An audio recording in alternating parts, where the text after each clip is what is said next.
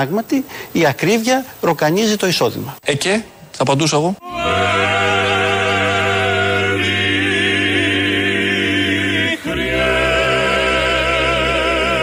Το τρίτο μέτωπο είναι το μέτωπο της ασχροκέρδειας. Και εκεί βλέπετε ότι η κυβέρνηση δεν χαρίστηκε. Μπράβο!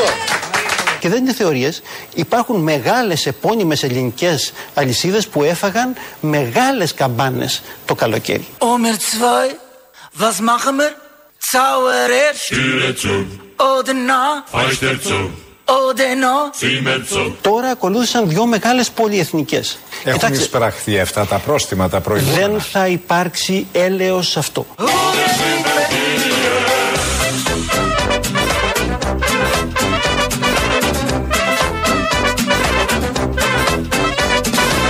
Έχουν Κοιτάξτε. εισπραχθεί αυτά τα πρόστιμα τα προηγούμενα. Δεν θα υπάρξει έλεος σε αυτό. Καημένες πολυεθνικές. Κάθε μέρα μεταδίδουμε εδώ ηχητικά από τους υπουργούς, τον ίδιο τον Πρωθυπουργό, εμ, σχετικά με τον πόλεμο που έχουν κηρύξει κατά των πολυεθνικών. Είμαστε προφανώς με το μέρος των πολυεθνικών. Γιατί τέτοια ταλαιπωρία, τέτοιο χτύπημα, χωρίς έλεος, το είπε εδώ ο Χατζηδάκης, αρμόδιος υπουργός, χωρίς έλεος γίνεται πια ο πόλεμος. Θα ταλαιπωρηθούν πάρα πολύ. Ταλαιπωρούν τους Έλληνες πολίτες, είναι η αλήθεια οι πολυεθνικές. Αυτός είναι ο ρόλος τους άλλωστε, γι' αυτό δημιουργούνται και υπάρχουν. Αλλά όμως υπάρχει εδώ μια κυβέρνηση ασπίδα, προστάτης του λαού και βάζει πρόστιμα. Δεν ξέρουμε αν θα εισπραχθούν, δεν ξέρουμε τι μπορεί να σημαίνουν τα πρόστιμα για τις πολυεθνικές, όμως θα γίνει χωρίς έλεος. Αν δεν αποδώσουν τα πρόστιμα, γιατί υπάρχουν πολλές διαδικασίες, ή μπορεί να μην βάλουν μυαλό, έτσι κι αλλιώς το κέρδος είναι πάνω απ' όλα, το ξέρουμε, είναι παγκόσμιες αυτές οι πολυεθνικές, δεν δραστηριοποιούνται μόνο στην Ελλάδα, όλο τον πλανήτη έχουν. Αν δεν πετύχει, θα γίνει το άλλο που το είχε πει προχθές ο κύριος Χατζηδάκης στο Α, αλλά το επανέλαβε και χτες βράδυ στον Αντένα. Το ερώτημα είναι αν θα δώσετε και φέτος το βοήθημα των Χριστουγέννων που δώσατε πέρυσι, αν θα το πάρουν οι ευάλωτες κοινωνικά ομάδες; Βλέπουμε πώς εξελίσσονται τα μεγέθη. Θα κάνουμε κάθε προσπάθεια για να δούμε το θέμα με όσο πιο θετικό μάτι γίνεται. Δεν μπορώ να σας το πω ακόμα τώρα. Πάντως, στο μέτρο του δυνατού, όπως σημείωσε και ο Κυριάκος Μητσοτάκης, θα αξίσουμε τον πάτο του Πρωθυπουργού για να στηρίξουμε και με αυτό Μάλιστα. τον τρόπο την κοινωνία. Wenn morgen Morgen war ich friert. Oh, mein Schatz, ihr wisst schon, was ich will. Θα αξίσουμε τον πάτο του Πρωθυπουργού Schießt die Tür zu, mir macht Tasche zu, ob Vorhang hier zu, alles nicht schon θα αξίσουμε τον πάτο του Πρωθυπουργού για να στηρίξουμε και με αυτό Μάλιστα. τον τρόπο την κοινωνία. Ε, άμα είναι για την κοινωνία, άμα είναι να στηριχθεί η κοινωνία, βεβαίως να συμβεί και αυτό. Το είπε προχτές, το επανέλαβε και σήμερα, άρα είναι η πολιτική, η οικονομική. Εδώ βεβαίως είπε για τα Χριστούγεννα, αλλά αυτό ισχύει και για την ακρίβεια γενικότερα. Κάνουν τα πάντα, εξαντλούν όλα και όλους. Για να ε, σωθεί η κοινωνία όπως ακούμε. Όμως η κοινωνία είναι αχάριστη. Ενώ θα συμβεί όλο αυτό που μόλις περιέγραψε ο Κωστής Χατζηδάκης, οι πολίτες δεν καταλαβαίνουν, δεν πιστεύουν τίποτα από όλα αυτά. Δες εδώ το έχουν παρακάνει. Ε, υπάρχει ένα θέμα στην, στον έλεγχο των τιμών στην αγορά όπου ξέρω εγώ κανένας δίνει σημασία και πιστεύω ότι με μια- μια καλύτερη κυβερνητική πολιτική τα πράγματα θα ήταν πολύ καλύτερα αλλά η κυβέρνησή μας μάλλον αλλού έχει τον νους τους παρά σε εμάς και στο, στη σύνταξη τη δικιά μου ή στο μισθό το δικό σου. Νομίζω ότι η κυβέρνηση φταίει. Όχι 99, 100%. Δεν υπάρχει σωτηρία. Πας στο σούπερ μάρκετ και φοβάσαι. Δηλαδή, πιο καλά να πάει να αγοράσεις ρούχα πλέον και παπούτσια παρά να πας στο σούπερ μάρκετ. Με 10 ευρώ τι Εγώ φοβάμαι να πάω στο σούπερ μάρκετ. Δηλαδή, με πιάνει η καρδιά μου.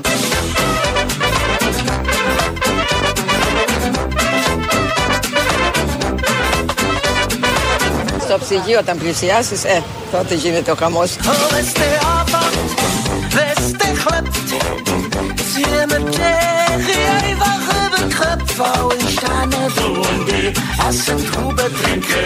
Για να πατήσω το κουμπί και να βγει χοντρή πρέπει να υπάρχουν κίνητρα. Wir machen jetzt ganz viel, bis der Schiss krieg ich verstehe. Έχουν Κοιτάξτε. εισπραχθεί αυτά τα πρόστιμα τα προηγούμενα. Δεν θα υπάρξει έλεος σε αυτό. Θα γίνει χαμός. Θα σκοτωθούμε. Καλά το λέει ο Χατζη Χρήστος. Δεν θα υπάρξει έλεος. Οι πολίτες δεν πολύ εμπιστεύονται. Η κυρία δεν πάει στο ψυγείο. Πηγαίνει μακριά από το ψυγείο. Πιάνει τείχο όταν είναι στην κουζίνα. Και γενικώς δυσπιστούν. σε σχέση με όλα αυτά που ανακοινώνονται από υπουργούς, που θα τα βάλουν με τις πολυεθνικές, τα οικονομικά μέτρα, η έγνοια η περίφημη της κυβέρνησης προς τους ε, χτυπημένους αλίπητα, ε, δυνατούς και αδύναμους πια από την ακρίβεια. Υπάρχει όμως μια λύση για όλα αυτά. Υπάρχει λύση αύριο. Μπορεί να εφαρμοστεί. Τι μέρα έχουμε σήμερα, Τετάρτη. Ε, αύριο Πέμπτη μπορεί να εφαρμοστεί αυτή η λύση. Λέτε πράγματα που για να υλοποιηθούν, ακόμα και να ακούγονται. Θέλει σχέδιο, πρόγραμμα. Ναι, α, Από το μέχρι 16 να θα υλοποιηθούν η ακρίβεια πώς αντιμετωπίζετε. Ε, Δεν αύριο θα το πρωί. θέλει. Άμεσα, πέστε Αύριο το μου. πρωί. Πώς; Μπορώ να σου δώσω 400 εκατομμύρια εγώ. Αύριο το πρωί. Πώς, πώς; Τετρακ- Εύκολο. Την ακρίβεια τώρα. Ξέρετε πείτε. κύριε Παπαδάκη ότι παίρνουμε φυσικό αέρα από τη Ρωσία, bypass από το Αζερβαϊτζάν και από τη Βουλγαρία και πληρώνουμε 400 εκατομμύρια. Μισό λεπτό. Και από τη Οι τιμές Βουλγαρία. στο Και- σούπερ ναι, μάρκετ, το φυσικό λοιπόν. αέριο. 450 εκατομμύρια πληρώνουμε στη Βουλγαρία το Σεπτέμβριο. Κύριε Βελόπουλε. Για την είσοδο του φυσικού αερίου. Πώς Γιατί να το αντιμετωπίζετε παίρνω από άλλο τρίτο σας χέρι; είπα. Met die medeholen, der vergisst mich nicht. Kiribiribera, Αύριο το πρωί. Άμεσα, πέστε Αύριο το μου. πρωί. Πώς; Μπορώ να σου δώσω 400 εκατομμύρια εγώ.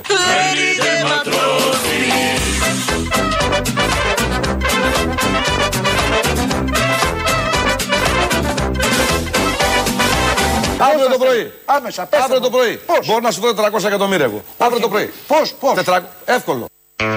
Με τι ώρα το πρωί να ξέρουμε, θα έρθουμε για δουλειά, δεν θα έρθουμε, θα μας μοιραστούν πριν, μετά. Αύριο το πρωί είναι ο Κυριάκος Βελόπουλος βεβαίως, σήμερα το πρωί στον Αντένα και έλυσε το θέμα. Δεν λύνεται με 400 εκατομμύρια. Ε, με επόμενο, επόμενη κίνηση, μεθαύριο το πρωί, αν πουλήσουμε τις επιστολές του Ιησού, εκείνες τις επιστολές που τις είχε μόνο ο ίδιος, νομίζω αυτές μπορούν να πιάνουν και δις. Και να λύσουμε έτσι και άλλα θέματα. Και μετά έχει πει κάτι για πετρέλαια, κάτι για υδρογονάθρακε που ήταν κάτι τρεις. Οπότε έχει τις λύσεις και παρόλα αυτά ο ελληνικός λαός του έχει δώσει ένα 4, πόσο του έδωσε, τη 100.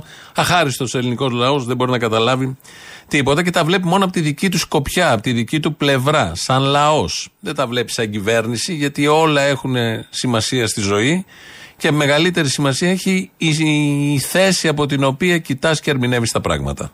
Τώρα, τα έχει καταφέρει η Ελλάδα. Πάντα, α, κύριε Πολίζα, από ποια σκοπιά θα τον δει κάποιος. Εάν το δει από τη σκοπιά του καταναλωτού πάει στο ράφι, θα σου πει δεν τα έχει καταφέρει η Ελλάδα. Γιατί έχει πολύ μεγάλη ακρίβεια και χάνω λεφτά. Δεύτερον, εάν το δει από τη σκοπιά της κυβέρνησης, δηλαδή η Ελλάδα σε σχέση με το πώς πάνε οι άλλοι, έχει πάει καλύτερα ή χειρότερα. Η Ελλάδα έχει πάει σε όλους τους δείκτες πολύ καλύτερα. Είναι η απάντηση.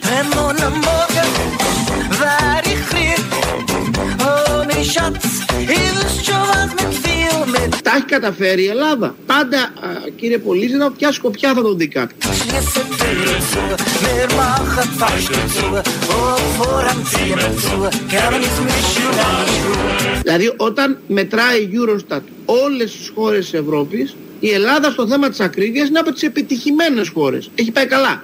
Αν όμως ρωτήσεις τον άνθρωπο που μπαίνει να ψωνίσει στο σούπερ μάρκετ έχει πάει άσχημα. Είναι από ποια σκοπιά το βλέπεις.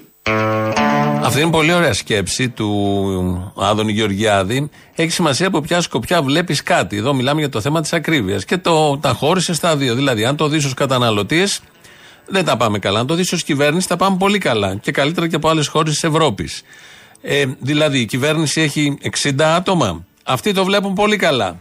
Τα 11 εκατομμύρια, τα υπόλοιπα 10 μισό πόσο είμαστε, δεν τα βλέπουμε καλά. Αλλά πρέπει να το ζυγίσουμε αυτό όμως. Μην, μην δεχτούμε μόνο την άποψη των καταναλωτών που τα βλέπουν όχι και τόσο καλά τα πράγματα και βρίζουν και δεν πάνε στο σούπερ μάρκετ. Προτιμούσε η άλλη κυρία να πάρει ρούχα παρά να πάει στο σούπερ μάρκετ ή μακριά από το ψυγείο. Να ακούσουμε και την άποψη της κυβέρνησης των 60 μελών της κυβερνήσεως. Βέβαια είναι παραπάνω γιατί είναι και τα μέσα ενημέρωσης, είναι και οι οργανισμοί. Αλλά η πλειοψηφία τα λέει μαύρα. Θα ακούσουμε όμως και την άποψη της της μειοψηφίας που τα βλέπει άσπρα. Έχει σημασία η σκοπιά. Μην αδικούμε καταστάσεις. Μπορεί να μην έχετε να ψωνίσετε, αλλά δείτε το πώς το βλέπει και η κυβέρνηση, που τα πάμε καλά και καλύτερα από τις άλλες χώρες της Ευρώπης. Αυτή ήταν απάντηση επίσημη, όπως την ακούσατε εδώ, κυβερνητικού στελέχους. Για την ακρίβεια, αυτό το τόσο ε, φλέγον και δυσάρεστο και ανυπόφορο θέμα. Η κυρία Διαμαντοπούλου που ε, βγήκε σε εκδήλωση να μιλήσει για την Ευρώπη, για την εμπειρία της, λανσάρεται και ως μια, ένα εθνικό κεφάλαιο σε αναμονή πάντα.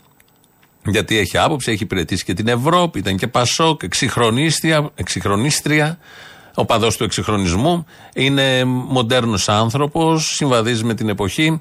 Βγήκε λοιπόν και άρχισε τα ρατσιστικά. Πριν από λίγες μέρες γύρισα από ένα συγκλονιστικό και πάρα πολύ δύσκολο ταξίδι στην Αφρική. Πέρασα από τρεις χώρες, από τη Σιέρα Λοένα, τη Λιβερία και την Γκάνα.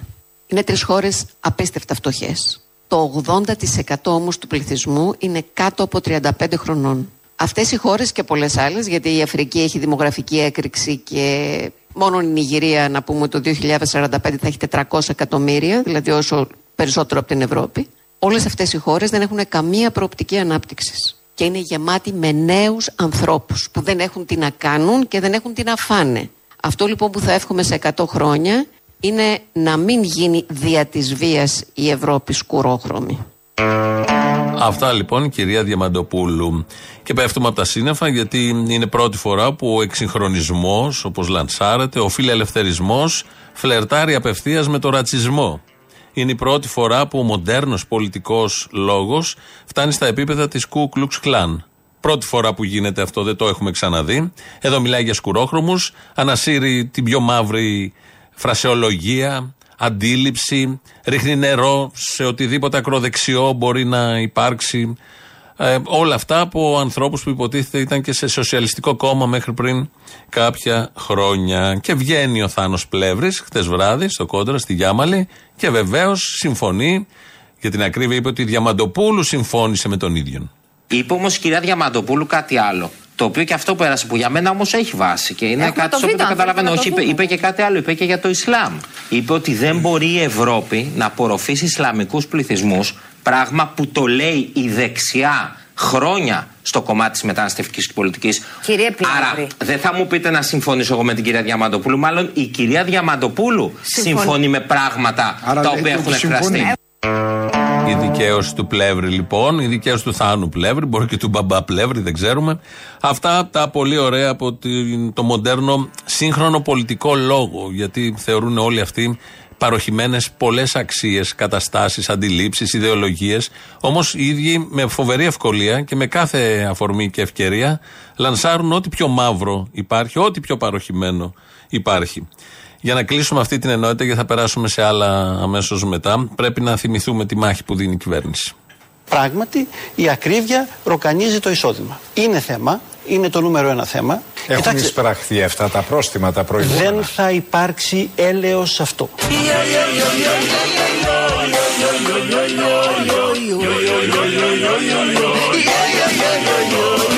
Πάντως, στο μέτρο του δυνατού, όπως σημείωσε και ο Κυριάκος Μητσοτάκης, θα ξύσουμε τον πάτο του Πρωθυπουργού για να στηρίξουμε και με αυτό Μάλιστα. τον τρόπο την κοινωνία. Sie mir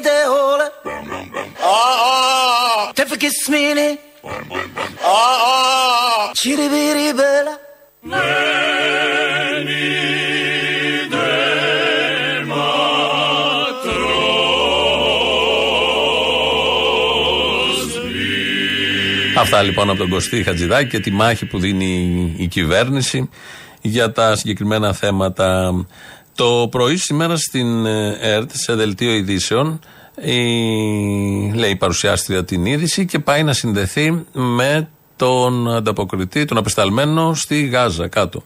Και κάποια στιγμή έχει, ακούγεται κάτι από μια φωνή. Δεν είναι ο απεσταλμένος, δεν είναι η παρουσιάστρια. Δεν ξέρουμε. Κάποια φωνή η οποία μπήκε μέσα στα μικρόφωνα, ήταν ανοιχτό κάτι άλλο και είπε μια φράση που περιγράφει πολλές καταστάσεις που συμβαίνουν σε αυτό τον τόπο.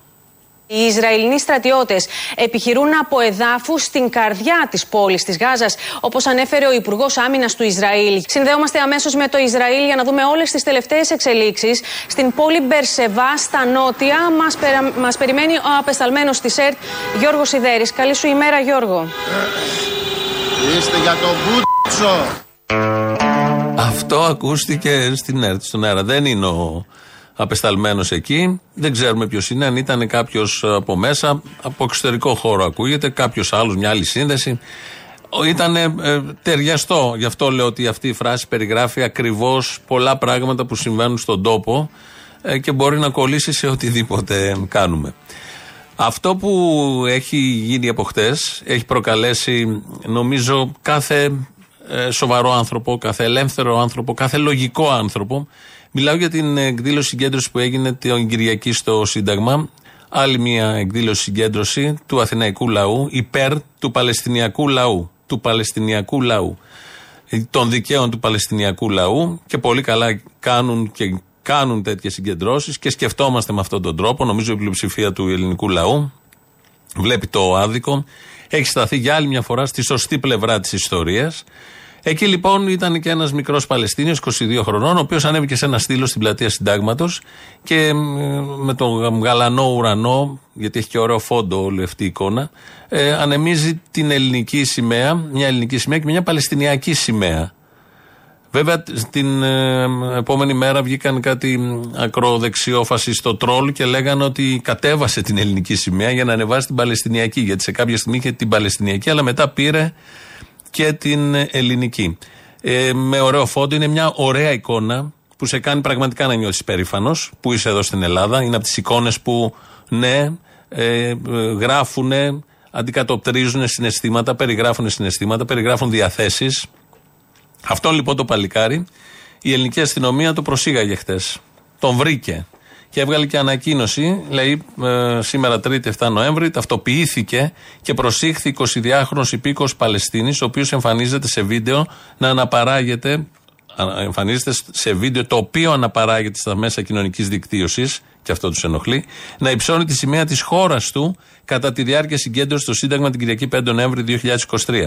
Σε βάρος του, ανακοίνωσε αστυνομίας, σχηματίστηκε ποινική δικογραφία ενώ προανάκριση διενεργείται από την Υποδιεύθυνση Κρατικής Ασφάλειας της Διεύθυνσης Ασφάλειας Αττικής. Τι έκανε αυτό το παιδί και το μάζεψαν; Τι ακριβώς έκανε; Χτες βράδυ βγάζει tweet ο Υπουργός Προστασίας του Πολίτη, ο κύριος Οικονόμου, και λέει τον συνέλαβαν, έγινε σύλληψη. Ποια σύλληψη, ποια δικογραφία, ποιο αυτόφορο, είχαν λήξει όλα. Δεν ήταν σύλληψη. Σήμερα το πρωί είπε προσαγωγή. Και ο ίδιος ούτε ξέρει τι γράφει, ούτε ξέρει τι λέει, ούτε ξέρει τι διοικεί, εκτός αν ξέρει και είναι ακόμη χειρότερα τα πράγματα. Τον έχουν πάει μέσα, τον ε, έχουν προσαγάγει με το άρθρο 141. Το οποίο τι λέει του συντάγματος. Όποιος με πρόθεσή του και με οποιοδήποτε ενέργειες εκθέτει το ελληνικό κράτος ή σύμμαχό του ή κατοίκους του σε κίνδυνο αντιπίνων ή εκθέτει σε κίνδυνο διατάραξης στι φιλικές σχέσει του ελληνικού κράτους ή συμμάχου του με ξένο κράτος, τιμωρείται με φυλάκιση τριών μηνών κτλ. κτλ. Με αυτό το άρθρο τον έχουν πάει, αν δεχτεί και ο εισαγγελέας, γιατί ακόμη δεν ξέρουμε τι γίνεται, τον έχουν μαζέψει, εν πάση περιπτώσει, επειδή κρατούσε την Παλαιστινιακή σημαία, κάτι που γίνεται σε όλες τις πρωτεύουσες του κόσμου, κάτι που γίνεται σχεδόν κάθε μέρα, παντού και εδώ στην Ελλάδα και είναι δικαιωμά του να κρατά την Παλαιστινιακή σημαία και μπορούμε και εμείς και πρέπει στο κέντρο της Αθήνας να κρατάμε την Παλαιστινιακή σημαία μαζί με την ελληνική σημαία. Μπορούμε να τα κάνουμε όλα αυτά. Πρέπει να τα κάνουμε όλα αυτά. Αυτός ο τόπος, ο μαρτυρικός, που έχει διάφορες πόλεις, χωριά γύρω-τριγύρω, οφείλει να κρατάει σε αυτή τη φάση την Παλαιστινιακή σημαία. Και μπράβο στο παλικάρι. Αυτό όλο λοιπόν τους έχει ενοχλήσει πάρα πολύ. Γράφουν διάφορα. Χτες βράδυ ο Πλεύρης λοιπόν στο κόντρα.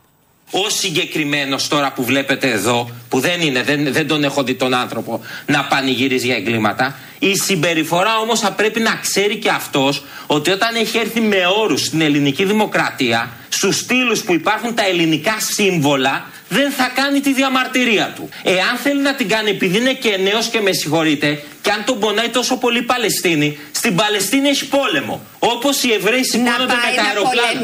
Άμα, άμα τον πονάει τόσο πολύ η ελευθερία, γιατί έχει την ικανότητα να ανεβαίνει στους στήλους, να πάει να πολεμήσει για το λαό του. Όχι να μου μεταφέρει τον πόλεμο της Γάζας στην Ευρώπη. Όχι να μου μεταφέρει τον πόλεμο της Γάζας στην Ευρώπη. Το παλικάρι αυτό πάνω στο στήλο που κρατούσε τις δύο σημαίες και τις ανέμιζε και από κάτω είχε συναυλία με τους κοινούς νητού, την Αντωνοπούλου, άξιους καλλιτέχνες. Θα μεταφέρει τον πόλεμο στην Ευρώπη. Έτσι μεταφέρεται ο πόλεμο στην Ευρώπη, στο μυαλό βεβαίως του Θάνου Πλεύρη. Γραφική, γραφικότατη, στα όρια του επικίνδυνου. Ο Υπουργός Προστασίας του Πολίτη, υπεύθυνος και γι' αυτό, και γι' αυτό γιατί είναι υπεύθυνος για πάρα πολλά τώρα τελευταία από τους Κροάτες φασίστες που μπήκαν άνετοι και σφάξανε το παλικάρι στη Νέα Φιλαδέλφια, από τα όσα έγιναν στο μετρό, από την όποια που χτύπαγε προχθές στην πλατεία Βικτωρίας και βάλει κάτω έναν πολίτη και τον χτύπαγε επειδή διαδήλωνε ο- κατά της, ε, ε, το- των Ισραηλινών και του, της σφαγής που γίνεται στην Γάζα. Ε, ο κύριος Οικονόμου σήμερα το πρωί λοιπόν βγήκε να μιλήσει για αυτόν τον ε, 22χρονο.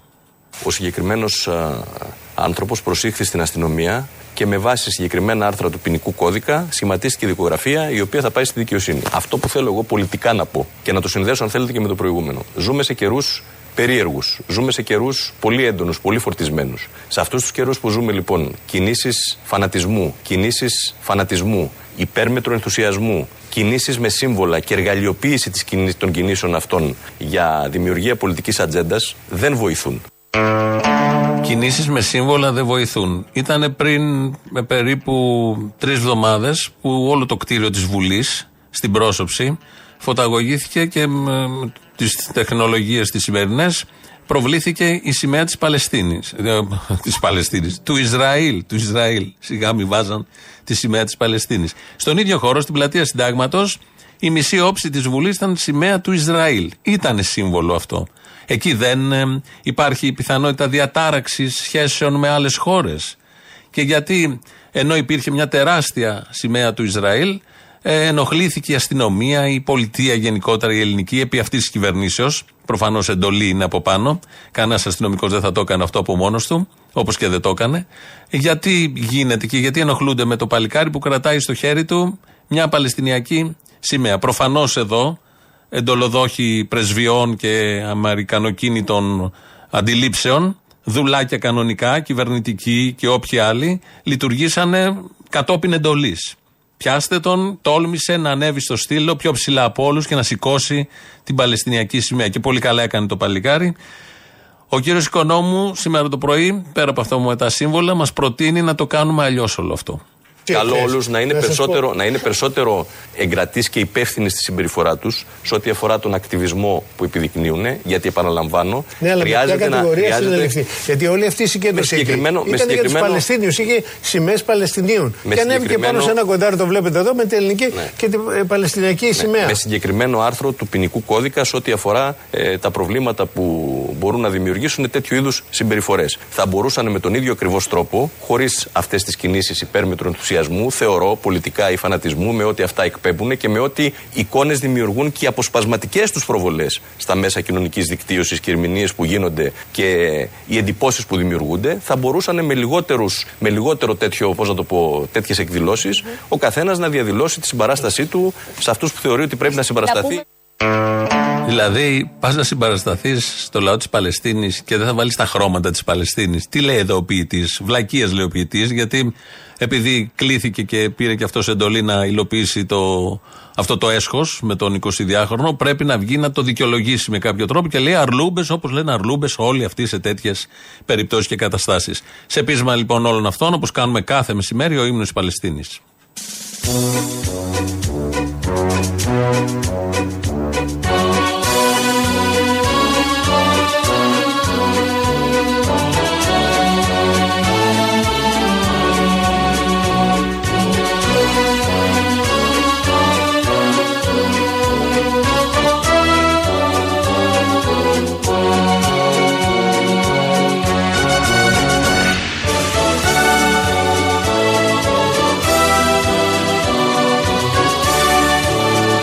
Εδώ ανεμίζουμε Παλαιστινιακές σημαίες τώρα. Δεν ξέρω αν επιτρέπεται, ραδιοφωνικά πάντα. Και θα σας πω και μια άλλη ιστορία που γίνεται στην Ηλιούπολη που δείχνει και αυτή τον πανικό που έχουν και την αντίληψη της αστικής δημοκρατίας. Όπως έχετε ακούσει εδώ οι τακτικοί ακροατές, έχουμε φτιάξει ένα φορέα στην Ηλιούπολη, πλατεία τέχνης λέγεται, ε, λόγω των πολλών πλατιών. Και κάνουμε ε, μια εκδήλωση διπλή την Τρίτη μεθαύριο, 14 του μήνα, και την άλλη Τρίτη, 21 του μήνα, στο κλειστό θέατρο του Δημαρχείου, με θέμα Πολυτεχνείο και Παλαιστίνη. Τα θέματα της επικαιρότητας, ιστορικής μνήμης, επειδή έτσι το νιώθουμε.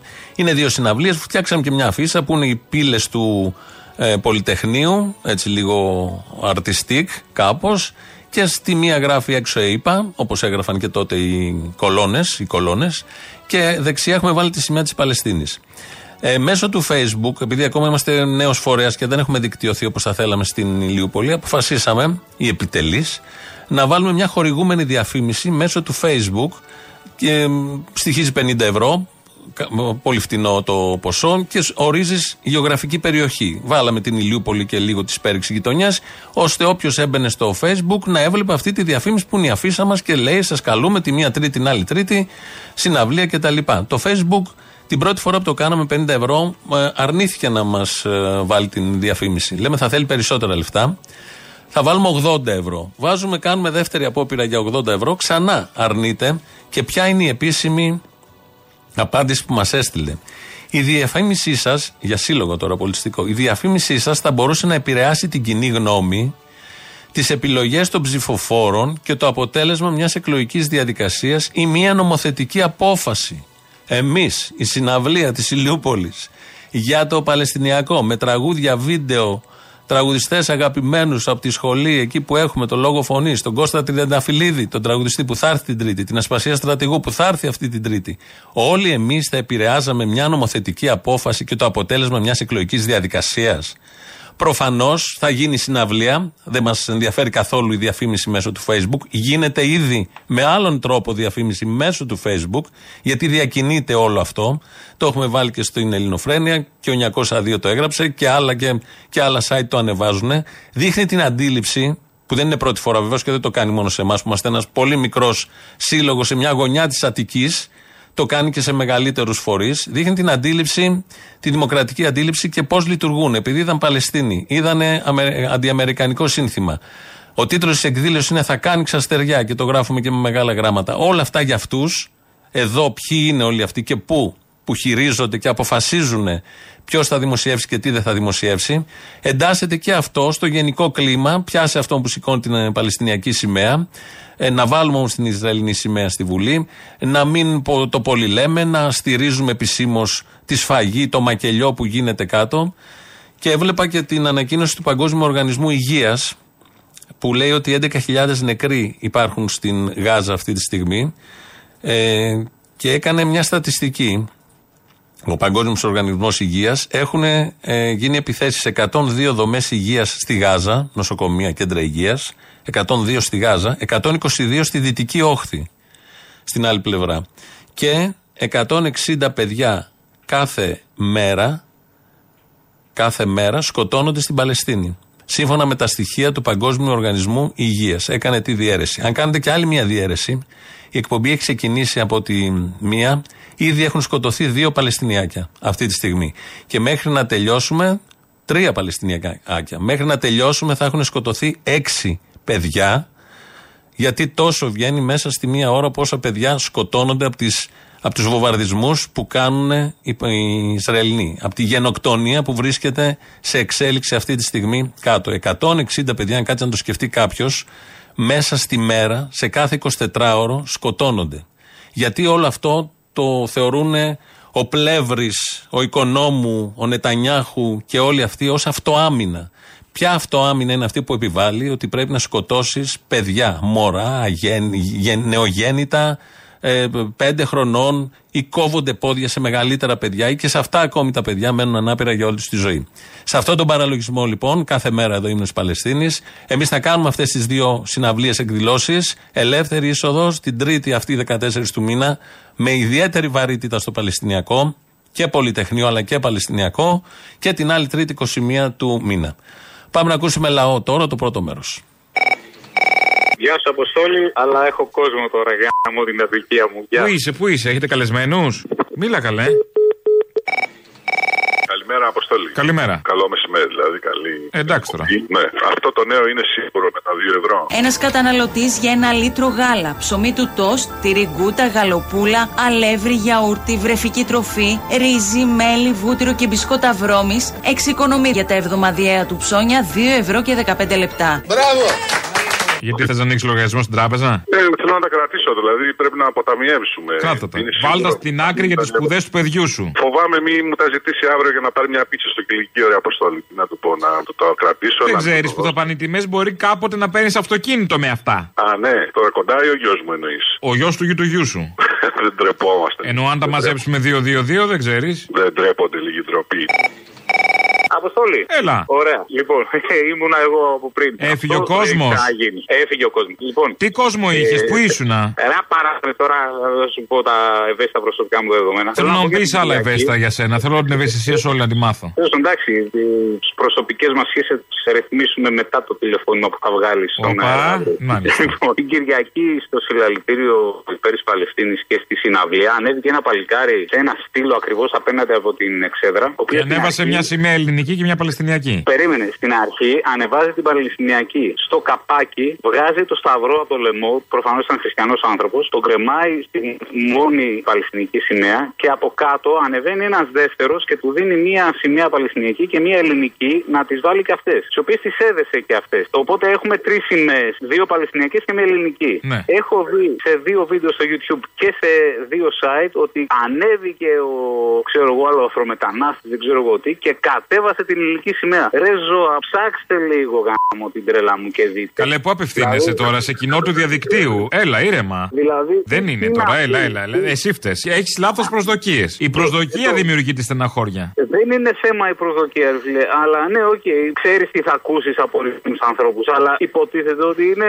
σοβαροί. Ξέρω εγώ, τι να πω. Ειδικά η σοβαρότητα είναι άλλου είδους έννοια. Ε, τώρα. Πάντως είναι για άλλο κοινό. Αυτά ήταν τα σοβαρά. Τώρα για τα δικά μας, μην τα βγάλεις στον αέρα. Το τηλέφωνο μου είναι πιπ, πιπ, πιπ, πιπ, οπότε θα βγούμε και καφεδάκι. Άρε μανάρι, θα σε φτιάξω.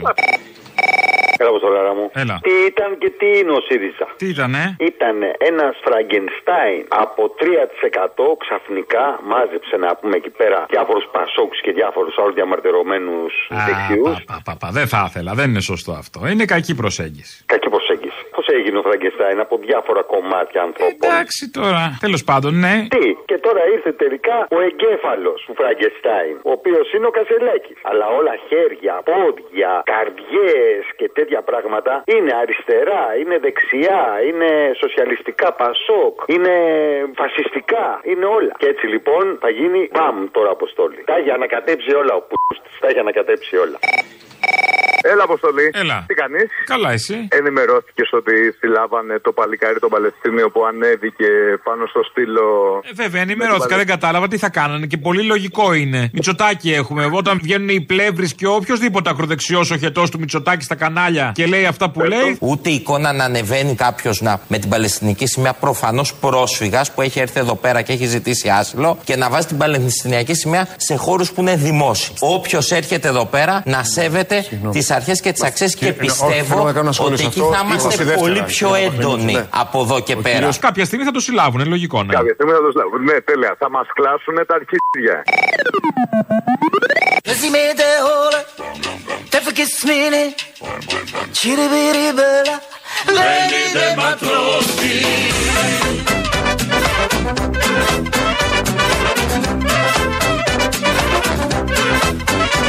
Πράγματι, η ακρίβεια ροκανίζει το εισόδημα. Είναι θέμα, είναι το νούμερο ένα θέμα. Έχουν Κοιτάξτε, εισπραχθεί αυτά τα πρόστιμα, τα προηγούμενα. δεν θα υπάρξει έλεος σε αυτό. Κανένα έλεος. Απολύτως. Ανελέητα θα χτυπήσουμε κάτω τις πολυεθνικές. Οι εκδηλώσεις αυτές που σας ανέφερα πριν και επειδή ρωτάτε είναι 3η 14 Νοεμβρίου και 3η 21 Νοεμβρίου στο κλειστό θέατρο του Δημαρχείου της Λιούπολη.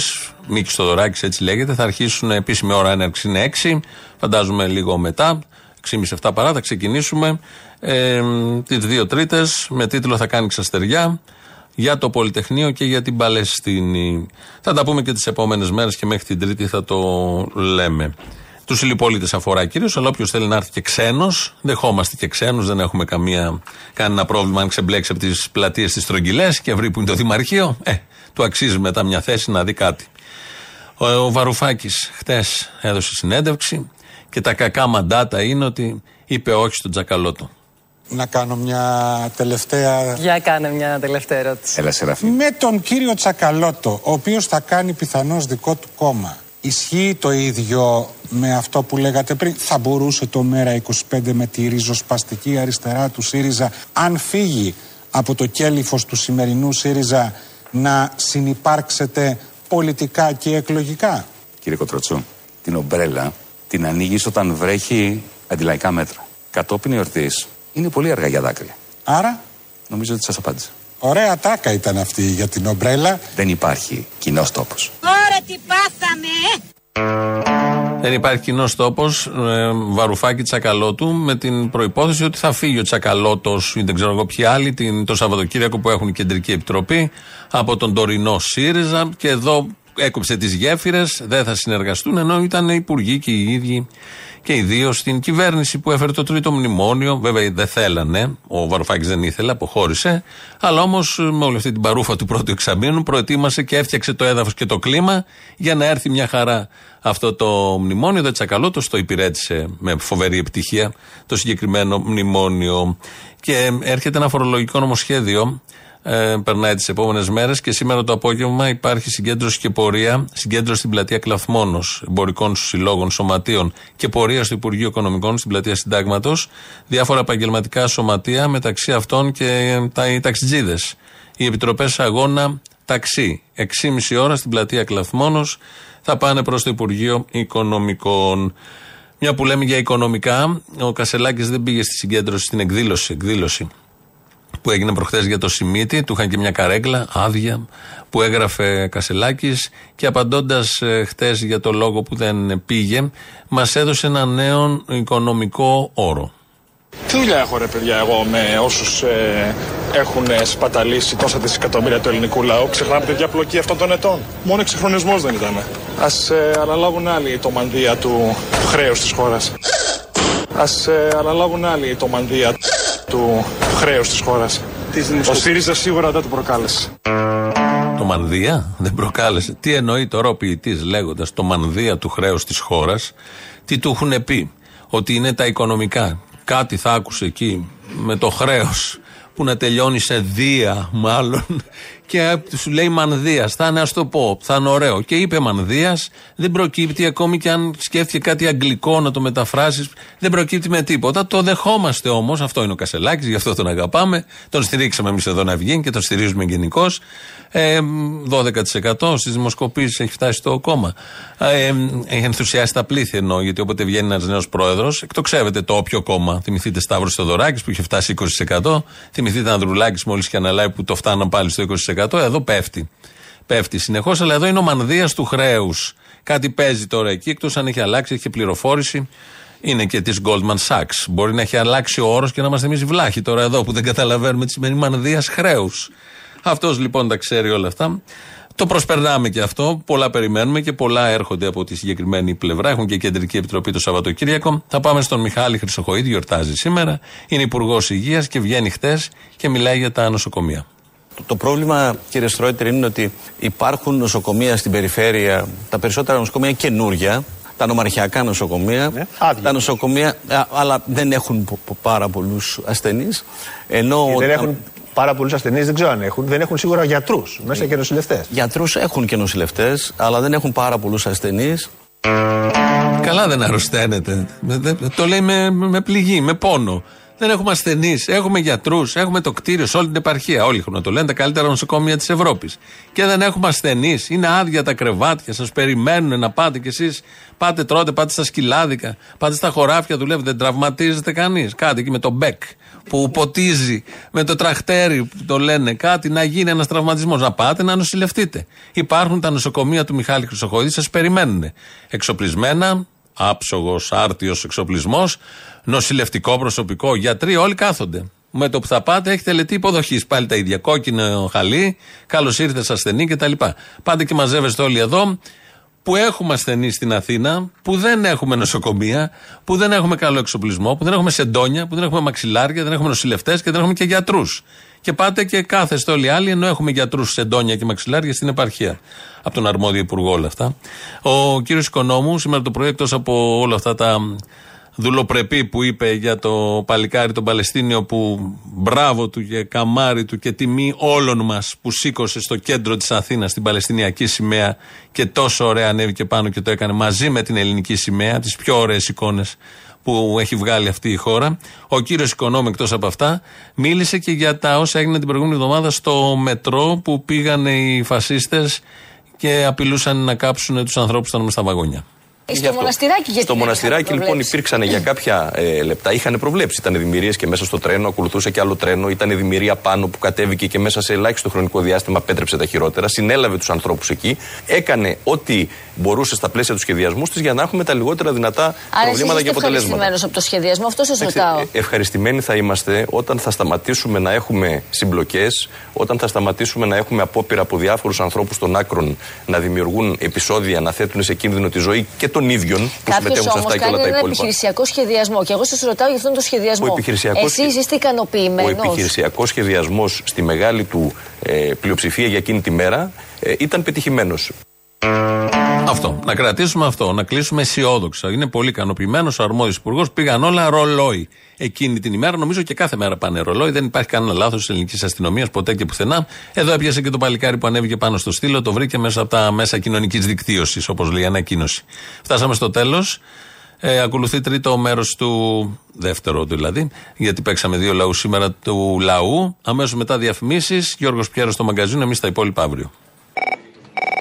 Έλα, Αποστόλα, ρε. Έλα. Λοιπόν, θέλω να σου πω κάτι, γιατί είναι καλό να παραδεχόμαστε τις μαλακίες μας. Θέλω να ζητήσω συγγνώμη από την Κρέτα του Μπέρκ, την ξέρει; Ναι, ναι. Ναι, αυτή που έβγαινε με τα καλαμάκια και την κορόιδευα, τη δούλευα, την κοροϊδεύαμε όλοι, λέγαμε τι μαλακίες λέει. Ότι Ναι, είναι... τι τώρα θα τα βρείτε; Υποστήριξε την Παλαιστίνη, Ναι. οπότε της δίνω ένα respect, γιατί δεν υπάρχει άνθρωπος που είναι λαμόγιο να είναι απαταιώνα, να είναι κάθαρμα και να υποστηρίζει την Παλαιστίνη. Όλοι αυτοί που εξυπηρετούν αυτό το σύστημα είναι με το Ισραήλ. Οπότε εντάξει, με την κοπέλα η έλεγε υπερβολικά πράγματα και μαλακίες, αλλά πολύ κακός εγώ κατηγορούσα. Ένα τεράστιο respect στη θεά την Αντζελινάρα τη Ζολή, παρά το μαλάκα τον πατέρα που έχει. Που εδώ που τα λέμε είναι τόσο άχρηστος ο πατέρας της, πιο γνωστός είναι σαν πατέρας της Ζολή παρά για τη δικιά του την όποια καριέρα έκανε. Γιατί και η Αντζελίνα είναι υπέρ της Παλαιστίνη. Και ήθελα να πω κάτι, ρε γάμο. Το έχει δει ότι βάζουν φωτογραφίες στην Παλαιστίνη με παιδάκια, μικρά, οικογένειες και το ένα και το άλλο που είναι νεκρά. Θαμμένα. Γιατί δεν βάζουν ρε γάμο το κανένα σκυλάκι, κανένα γατάκι, κανένα προβατάκι. Μπας και βγήκε κανένας βίγκα να πει κάτι για την Παλαιστίνη. Και τι ψάχνω να βρω. μια Η δήλωση vegan της είναι εταιρείας- νοπολίτικα, μην αγχώνεσαι, δεν πρόκειται. αυτό ακριβώς θέλω να σου πω. Ψάχνω να βρω την Εριέτα Λάτσι Κούρκουλου να κάνει καμία δήλωση για την Παλαιστίνη που είναι τόσο ευαίσθητη. Και δεν βρίσκω πουθενά. Και θυμάμαι κάποτε το Ισραήλ να του δίνουμε συγχαρητήρια γιατί έχει γκέι και vegan ε, στρατιωτικούς. Ενώ η Παλαιστίνη δεν έχει. Είναι λίγο σεξιστές, τρώνε κρέας, τρώνε αρνί. Οπότε αυτό δεν είναι. Οπότε είναι δικαιολογημένε τι φαγές. Πες τους να παραγαμίσουν αποστόλα, ρε, συνεχίστε έτσι γερά, συγχαρητήρια, τα λέμε. Έλα. Έλα. Δεν μου λες, θα πούμε το Σάββατο. Όχι. Να πάμε στο Σκάλμπαρ. Τώρα δεν πήρες μόνο τηλέφωνο. Το ξέρω, αλλά δεν μπορώ. Μωρό μου, σε αγαπάω. Δεν γίνεται. Σε αγαπάω πολύ. Σε θέλω. Θα Δεν σου μπορώ, περάσει, θα δεν- σου περάσει. Όχι, δεν γίνεται. Λοιπόν, κυκλοφορώ με bodyguard, μια φίλη μου, η οποία κάνει MMA και πλακώνει στο ξύλο. Καλό, καλό μωρό. Πολύ καλό και δεν της φαίνεται καθόλου. Έλα το μανάρι να πούμε. Παραπλανητικό. Λοιπόν, θα έρθεις να βγεις μαζί μας. Όχι. Και θα έρθει κι άλλη μια φίλη μου μαμά που θα πάρει ο άντρα τη στα παιδιά και θα λείπει για Σαββατοκύριακο. Μωρή με προτρέπεις σε παρτούζα; Σε παρακαλώ. Θα έρθει. Δεν κάνω Να εγώ πάμε τέτοια καμιά πράγματα. Αυτά είναι του σατανά. Δεν μου λες, άμα γραφτώ εκεί. Πόσοι πέρα θα στη είμαστε, Λιβύη, πόσοι θα είμαστε, γιατί μέχρι πέντε είναι σχέση. Θα είμαστε 6-6-6-6. Αυτά δεν μπορώ. Τα εκτός σχέσης. Ή σούπα, μέχρι Ωραία, πέντε. τι και εκτός σχέσει τώρα, μωρό μου, σχέσεις. Έλα, γεια τώρα, άσε με, γεια, γεια. Με βγάζεις από το πρόγραμμα, γεια. Ο μεσιανισμός του Κασελάκη προκύπτει από τον αρχηγισμό του Τσίπρα. Ο κύριο Φίλης, τι επάγγελμα κάνεις σήμερα. Α, να τα, τα διασπαστικά. Για πες. Όχι, ρε παιδί μου, τον άκουσα που έλεγε, εντάξει, αλλά είναι βουλευτή. Δεν θυμάμαι, έχει βγει. Ποιος ξέρει, ποιος ασχολείται με το φίλο, παιδί μου; Εγώ νομίζω ότι ο κύριος Φίλη. Ήταν υπουργός, παιδί μου, και δεν του δίνει σημασία. Τι πράγμα; Τίποτα, όλα καλά λέω. Για πες. Λέω είναι βουλευτής. Εγώ έχω την εντύπωση ότι δεν είναι βουλευτής ο κύριος Φίλη. Εντάξει, φτάσανε το κόμμα στο 17% και βγαίνουν και μιλάνε. Βγαίνουν και Φτάσανε. μιλάνε. Εγώ πάντως ψάχνω λιγάκι. Όλοι μαζί το φτάσατε, όχι Όχι, φτάσανε. εγώ δεν κυβέρνησα, δεν με πήραν εμένα. Εγώ δεν με πήραν. Ναι, Άμα ναι, παίρνω ενώ καθένα κάτι- όλοι όσοι ήταν εκεί μέσα, όχι μόνο φίλοι. Άκουσε Τσοπάνι, άκουσε Βλάχο. Εντάξει, γιατί έχω και πελάτη τώρα, δεν θέλω να σου πω περισσότερα. Άρα εγώ μπορώ να σε λέω μαλάκα και να μην λες τίποτα. Πού είσαι μαλάκακο, για πες αρχιδάκο. Έλα, σκυλοβοσκέ. Εγώ αγγλικά δεν ξέρω. Φτάνει που ξέρεις τα ελληνικά καλά. Τώρα και αγγλικά θα μάθετε όλοι ιδιαίτερα, να. Αλλοδαπός πελάτης δεν τον έχω χάσει. Και ας μην ξέρω, αγγλικά ξέρω το yes, το no και το how much. Το Κατάλαβες; how much βέβαια, μην και δεν το ξέρεις το how much, σωστό. Κύριε φίλοι, άσε τώρα αγόρι μου πλαλές θεωρίες. Καλώς Το θέμα είναι τι ψάρια πιάνεις. Αποστολή. Έλα. Γεια σου, κορίτσι, αγόρι μου. Δεν πειράζει. Η γλώσσα πάει στην αλήθεια καμιά φορά. Σε πήραν, ε, είμαι Αλλά αν με γιος. πεις κορίτσι, να με πεις κορίτσαρο. Όχι, όχι, όχι, όχι, όχι. Είσαι γιος μου, είσαι γονός μου, είσαι. Μάνα, γιαγιά.